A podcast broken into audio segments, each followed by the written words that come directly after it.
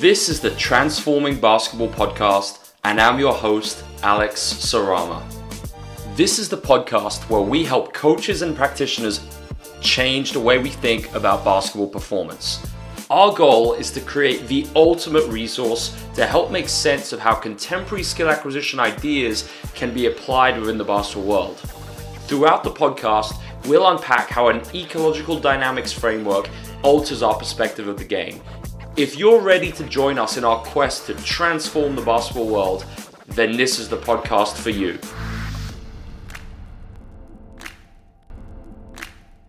Hey, coaches, welcome to the Transforming Basketball podcast. Today, delighted to be joined by JD Dubois, assistant coach of the LA Lakers and head coach of the Lakers Summer League team from this past summer. So, JD, great to have you on. Thanks for joining us. Man, thank you for having me. Excited to be here and continue to learn and uh, share whatever little bit of information I have on your platform. So, JD, I mean, first question, we both share a passion for evidence based ideas, and it's something we've been speaking about a lot just in our conversations. I'd love to know kind of when you hear this term evidence based ideas, like what does that mean to you?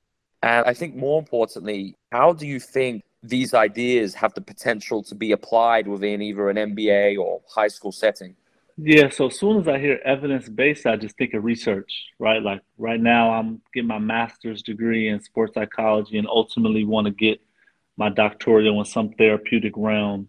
And a lot of the things that I'm looking at is research based, and people much smarter than me that are being funded to look specifically into certain areas, they're finding the trend of the recent research. So if we're going to use research in every aspect of the world, why wouldn't we apply that to the sport that we love? And if there's things that research is showing that's helping players develop, be better decision makers, be more well rounded, I feel it's only right for me to try to follow what the research is telling us is trending.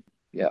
And in terms of the application of these ideas, just practically, because I think this is one of the, well, this is the reason I started transforming basketball to bridge that gap and I think there are huge barriers. We've spoken about it. It can be very difficult to apply this stuff. So it's like, why are these ideas of significance for basketball coaches of all levels, NBA or high school? Why is it important that coaches actually look at some of these ideas and try to incorporate it into their practices? Yeah, I think one, if you want to continue to develop and be cutting edge, you don't want to use the iPhone 1 if I want to communicate properly and at the highest level, like I'm going to try to get the iPhone like 8. But most people, you're going to get the most recent, up to date technology. And the same goes for development and coaching is like, how can I extract the most recent and up to date information that is factual or is evidence based? And I think if we could start with what is the research saying, and then we can still implement our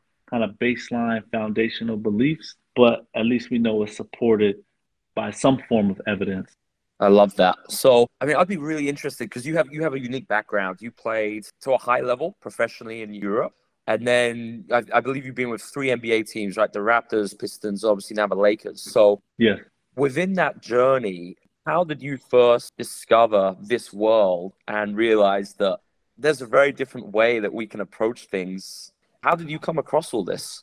Yeah, I think you kind of mentioned it, right? The the starting point of having the opportunity to play in Europe and just see a different style of basketball and be able to watch the younger kids and the U15s, U14s, youth programs practice. And then in the off season, having the opportunity to be around Delon Wright and he would go and work out with a guy named Noah. And Noah down in LA uses a lot of evidence based approaches and just different conversations with him led me to do a little more research. And what it really allowed me to do is now have have language to what I already kind of believe. And to me, I think that that's sometimes the most important is there's a lot of things that we're sometimes already doing in the sport, and we don't even recognize that it is evidence based. But the more information that I was able to extract, I realized like, okay, there's a baseline of understanding and now, how can I expand on that? And really, what I realized was important is that as I started to see a lot of the players that I worked with develop and improved, I started to say, okay, it's not necessarily just me. There's a lot of evidence that also supports the philosophy in which I choose to develop players And That's not a rocket science thing, but there is research behind it. It's not just a drill that a coach that I played for does or used to do or this coach I used to work with likes to do this drill, so I'm just going to apply that to the next player that I work with. Love that. No, Noah LaRoche, I think, is a name that every coach should check out. I know he's got a busy schedule, so I got to try hard to get him on a on a podcast soon. I love all of Noah's stuff. I mean, he's living this on a daily basis and doing it at the highest level. So, after finishing a successful summer league stint, what would you say, JD, were your biggest learnings from that whole experience, and anything you could take away from that and apply you know, back on the Lakers bench this year as an assistant? Yeah, I think improving my ability to observe. A lot of times we spend a lot of time talking and shouting out commands and fix this and do this. But I feel that I'm much better at observing and okay, what is the common theme and having intention on what I'm observing. So that proactive front end approach to the day now allows me to say, okay, I'm watching for something specific. I'm not necessarily coaching every single mistake that happens. And then from a development and even team structure is how can I apply as much variability as possible in my development. So if a player is working on his finishing, how can I give him a variety of vendors and their strengths, a variety of weak side help, a variety of angles, because the game is going to present so many variabilities and variables that are going to dictate what finish he will need. And if I can expand the variety that I present to him in the training environment, then that just gives him a lot of different options that he's comfortable getting to once there's a problem at hand in front of him.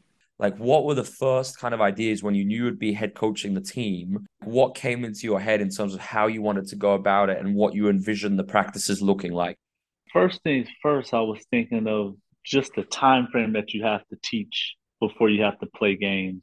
And even when there's a normal season and you get to training camp and then the regular season starts, I've always felt that you get to the end of camp and you feel like, man, we haven't played enough, which to me is a trigger word of we haven't made enough decisions as a group and as a collective. And so the first thing that came to mind is, okay, let me understand what Darv wants on both sides of the ball. And then how can I get our group to make as many decisions as possible on both sides of the ball so that once the first game comes and there's random situations and there's a variety of constraints based off of the opponent and their skill set. Like, how can I get our group to make the most decisions possible as a collective before our first game? And how can I structure practice so that pretty much everything that we did from our start of practice was more development based, more individualized development? How can we have decisions implemented into really everything that we did that's amazing, man. I've got so much in that. So I guess next question and like for coaches practically, what could this look like in terms of like were there any specific small sided games that you guys went to? Like what were some ways that you were able as a team to kind of foster decision making within practice? Yeah, so we would first kind of do more one on one or player and just one weak side help and understanding that the spacing was the first key. So, okay, this is the most important spacings on the floor. You're going to be attacking from these different areas. And instead of just doing random finishes, now it's finishes from different spots on the floor with just one weak side defender. And then the second part of our development stages was more small group. So instead of it being one versus one help defender, now it's three versus two help side defenders. And now the spacing isn't just the corner. Now I'm receiving a pass from the slot, but I also have my teammate in the opposite corner. So I'm still thinking about finishing, but now I'm reading at least one guy on the weak side and implementing passing and respacing as well. And that pretty much was all based out of the offensive structure, which was five out, which is how we wanted to play. But what finish you used was up to how much of an advantage do you have? Yep, is yep. a weak side defender a big or is it a smaller guy? There were so many varieties of, of ways that could happen that dictate which finish, but the goal was sprint to these spots, play out of the closeout, and once you're in the paint, make that decision with a teammate. And that was kind of the start of practice, first 30 minutes every day. So, what did you notice? Just like, because obviously, this is this type of approach, it's brand new, right? It's not really being done yet in the NBA level. So, you know, what did you notice with the players just in terms of like their skillful behaviors and how they adapted during the whole process from the first day of practice to the last game? Like, what did you notice through practicing this way? I really just felt you had a, it was easy to see what patterns emerged. Specific players really good at driving this direction, or specific players really struggle at paint decisions when it's crowded. And instead of trying to go in and say what I think the focus is, well, I allowed the theme to emerge amongst this group because this group is different than our main team. And so instead of wasting time emphasizing a checklist of things that I think will be important, it really gave me a chance to be better at observing, okay, what is happening over and over? Like, man, we're really good at playing out of the closeout. So I don't have to spend time talking about an area that we're really good at. So I just thought it allowed me to observe common themes. I love that. Such a great response. I think just the biggest strength this JD is by playing more representative in a more representative environment, it's so much easier as a coach to actually observe the behaviors. And I think it's when, like, exactly like you alluded to, then how you respond to that, it's actually based on what they need the most versus, like you said, wasting time going to something which might not even be relevant. So, I mean, I'd love it kind of flows into the next one. So, something I hear a lot is this is a very difficult approach to implement. It's very difficult to get coaches understanding this. So, I know during Summer League, we actually, you organized, it was amazing. We had an educational session where we was just a roundtable and we were, I came in, we were just sharing ideas, talking about skill acquisition. And I just thought it was amazing how you use Summer League as a format to develop your staff. But what were some of the conversations you had with your assistants during that process to kind of get them familiar with this approach and then actually be able to do it? Yeah, well, kind of once I identified to stick to offense, for example, just the, my base principles of how we wanted to play offense. Wanted to be able to attack in the first five seconds of the clock. I wanted to make sure we created an advantage, and then I wanted to emphasize multiple actions. So once I kind of let the staff know, like, hey, there's the 5,000 things that may happen. If we can be spaced and ready to attack in five seconds, if we can emphasize, did we create an advantage? If we didn't, I don't care what else happened. We need to emphasize, why didn't we? But first, we have to teach, how do we create an advantage? And then if the ball is stagnant, well, did we get multiple actions? And if we didn't, what actions have we taught? How can we retrieve what we've already worked on? And but i think kind of giving them a framework of okay get into the corner is important because again for us to be spaced and attack in the first five seconds this is what we have to do to be successful. And then what was the end part so, of the question? Like, just getting the staff like on board with this approach, just introducing them to, you know, without even having to go into the CLA. Just before this, we spoke about how do we start in an NBA setting? What's the first thing we talk about? And we both had variability as our answer. So it's like, is that kind of actually how you framed it to the staff, or did you actually talk about the CLA, small sided games? Was it in the like in a meeting before the first practice? I kind of framed it in the general sense of we won't have enough practice time to do a bunch of drills. And so, because we don't want to overload their bodies and practice for three hours, how do we maximize and have an intent with everything that we do? Because if it doesn't involve some type of decision or something that they're reading, it's not really going to correlate to the game. And basically making sure that they knew that anything that we did from a practice standpoint, I wanted it to be, have some type of game model, something they're going to see, and some type of decision. And when you kind of break down, like, hey, how many decisions can we get them to make? No one really fought back because ultimately, like, the best players have the ability to make decisions regardless of the challenge in front of them. Like, they have an answer for it. So that was really kind of how I started was just saying, hey, I want to emphasize maximizing how many decisions can we get them to make in a day. It's such a great way to frame it. And I think it's all for coaches who are interested in applying these ideas. I think it's all how you approach it and the message that you present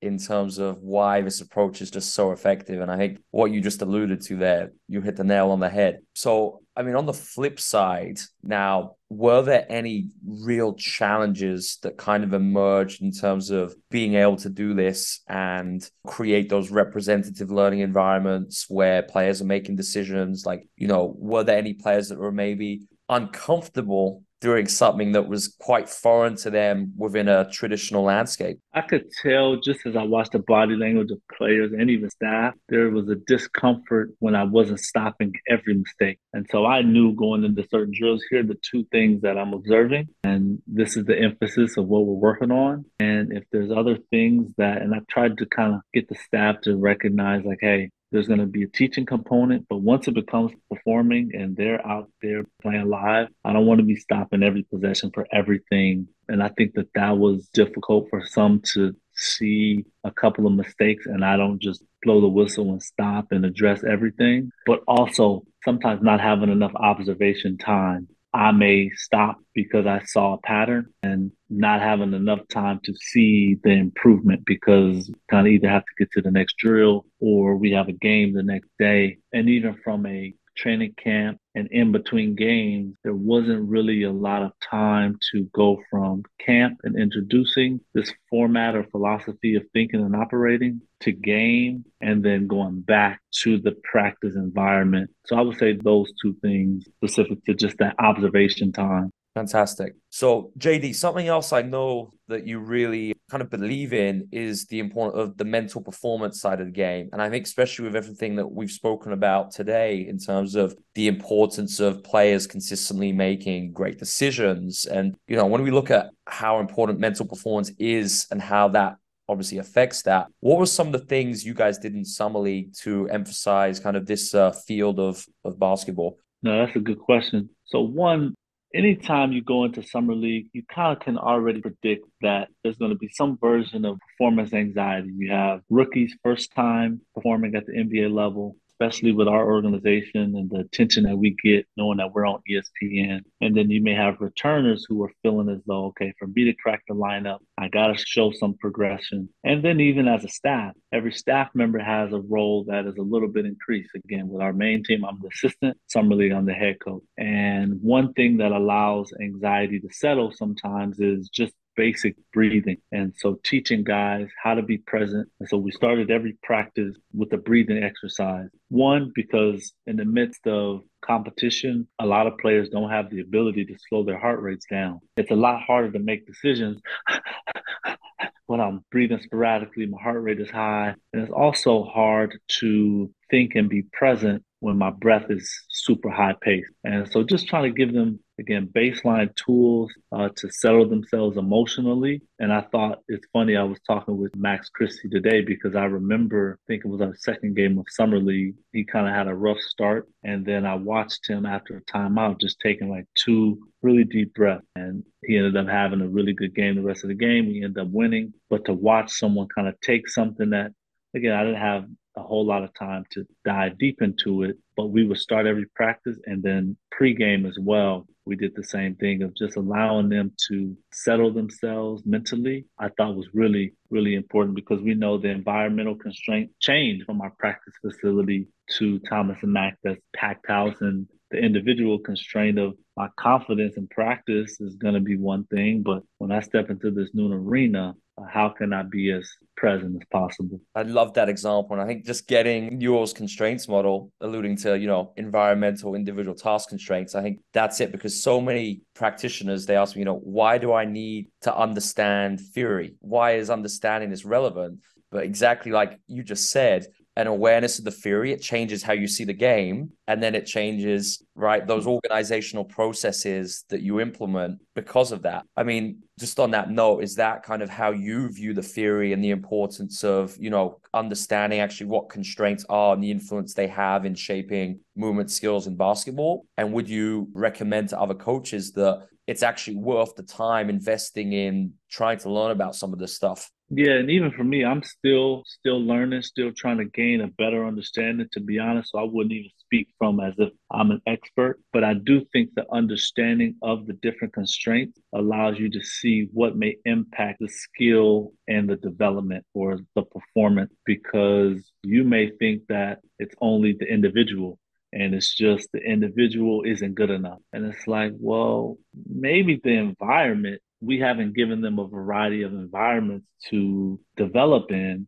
or we haven't given them enough different tasks so that when performance happens and the game presents a different situation, well, we have to give them a variety of things to develop within. It may not just be on the player. And so I think it, for me, challenges me to not just put the onus on the player to either perform or not perform, but it gives me some form of a variety of checklists to see, like, okay, have I changed and manipulated these different areas often and allowed them to execute in those different pockets of constraints as well. Such a great point. Like, especially if you're not experiencing these things and your players are just in the traditional environment it's you're basically leaving development up to chance or just hoping that they encounter those decisions in the game and they can cope with it right? Whereas you know if you're actually hitting these things in practice you can actually create these decisions aka affordances. You can design them in the practice and players can encounter maybe more in one practice session than what they would maybe do in six months if they were only experiencing that within the game right? And I think that's exactly the importance of it. To your point, there was a workout this morning. A player was going through a shoot drill, and I could watch him struggling, struggling both mentally, body language kind of was declining, and then he missed seven or eight in a row. And then I watched him again take a deep breath, center himself, and I asked him, What was your internal dialogue while you missed the seven to 10 straight? And like most athletes, it's terrible. You're talking reckless to yourself. And for me, being able to make athletes aware of the external environment that we see, crowd, practice facility, family, whatever, but then also the internal environment that we can control and how to educate them on control that internal dialogue because you can't really control the crowd noise. You can be aware of it. I can put yep. you in different situations, but the one environment that you can somewhat manage on your own is that internal one. And a lot of times that one shifts us from on the performance scale, whether that's playing well or not so well, based off of how is our internal dialogue. Oh, fantastic stuff. So I want to finish just with this question, JD. I mean, every kind of guest that I'm getting on the podcast, they all share one thing in common. And I think that's a deep kind of intrinsic motivation to learn and have a level of curiosity in whatever field kind of the guests are that are coming on the podcast. So I know you do a lot of learning and it's something you're really passionate about. I mean, what's the biggest kind of focus area for you over the next season in terms of something that you want to take a deeper dive in, or maybe something you've been doing already? I know you mentioned you're doing your master's, which I think is fascinating. So what's your kind of intent in that regard over the next season? Yeah, I would say two. One, until I have my PhD and I'm an official clinician, bridging that gap between athlete and clinician, right? There's a space that we're in now where the athlete is being more vocal than ever about things that they may be dealing with mentally on or off the floor. And then we have some of the smartest clinicians in the world that are engaged with our sport. Sometimes the struggle is that gap of the information and the athlete that needs it. So for me, how do I stand in that gap and have the relationship with the athlete, but also have a baseline of information and a relationship with the clinician to where now uh, we can provide that support. Um, and then, two, I kind of mentioned it earlier being a much better observer. Sometimes there's specific skill sets that we want to obtain as coaches, but for me, just being an, an elite observer, because now I'll be able to suggest things that are consistently happening and not just speak on something that I see in a moment just to have my voice heard. And not saying that I did that before, but I think I'll be a much better asset if I have an elite ability to truly observe what's happening in front of me because we've all seen it. Halftime happens and we're frustrated about a specific play. But if you take a step back and when you watch the game again, you realize, like, dang, that didn't really happen that much. And in a moment, I was charged up and I went into the locker room and I addressed the group. But then now, when I go back and look at the film, it didn't happen. And so, if there's one or two bullets I could save Darv from using because I'm a better observer and I can give him some suggestions, hopefully that trickles down to players being a little more calm or a little more present and ultimately maybe one or two wins over the course of the year.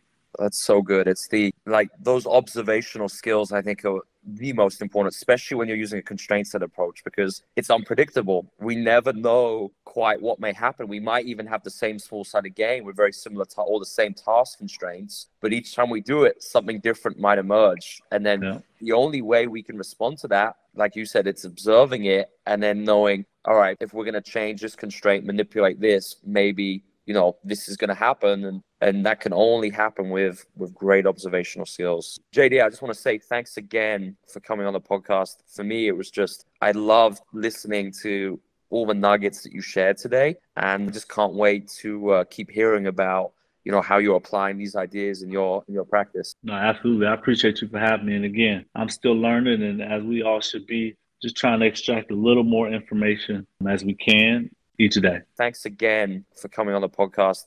I hope to see you on another episode. Thanks for tuning into this episode of the Transforming Basketball podcast. If you would like to learn more about the work we do, head to www.transformingbball.com to access our free resources and help spread these ideas throughout the basketball world. If you enjoyed this episode, then please subscribe and leave a rating or review on your favorite podcast platform. We will gladly answer any questions from today's episode via our social media platforms. See you next time on the Transforming Basketball podcast.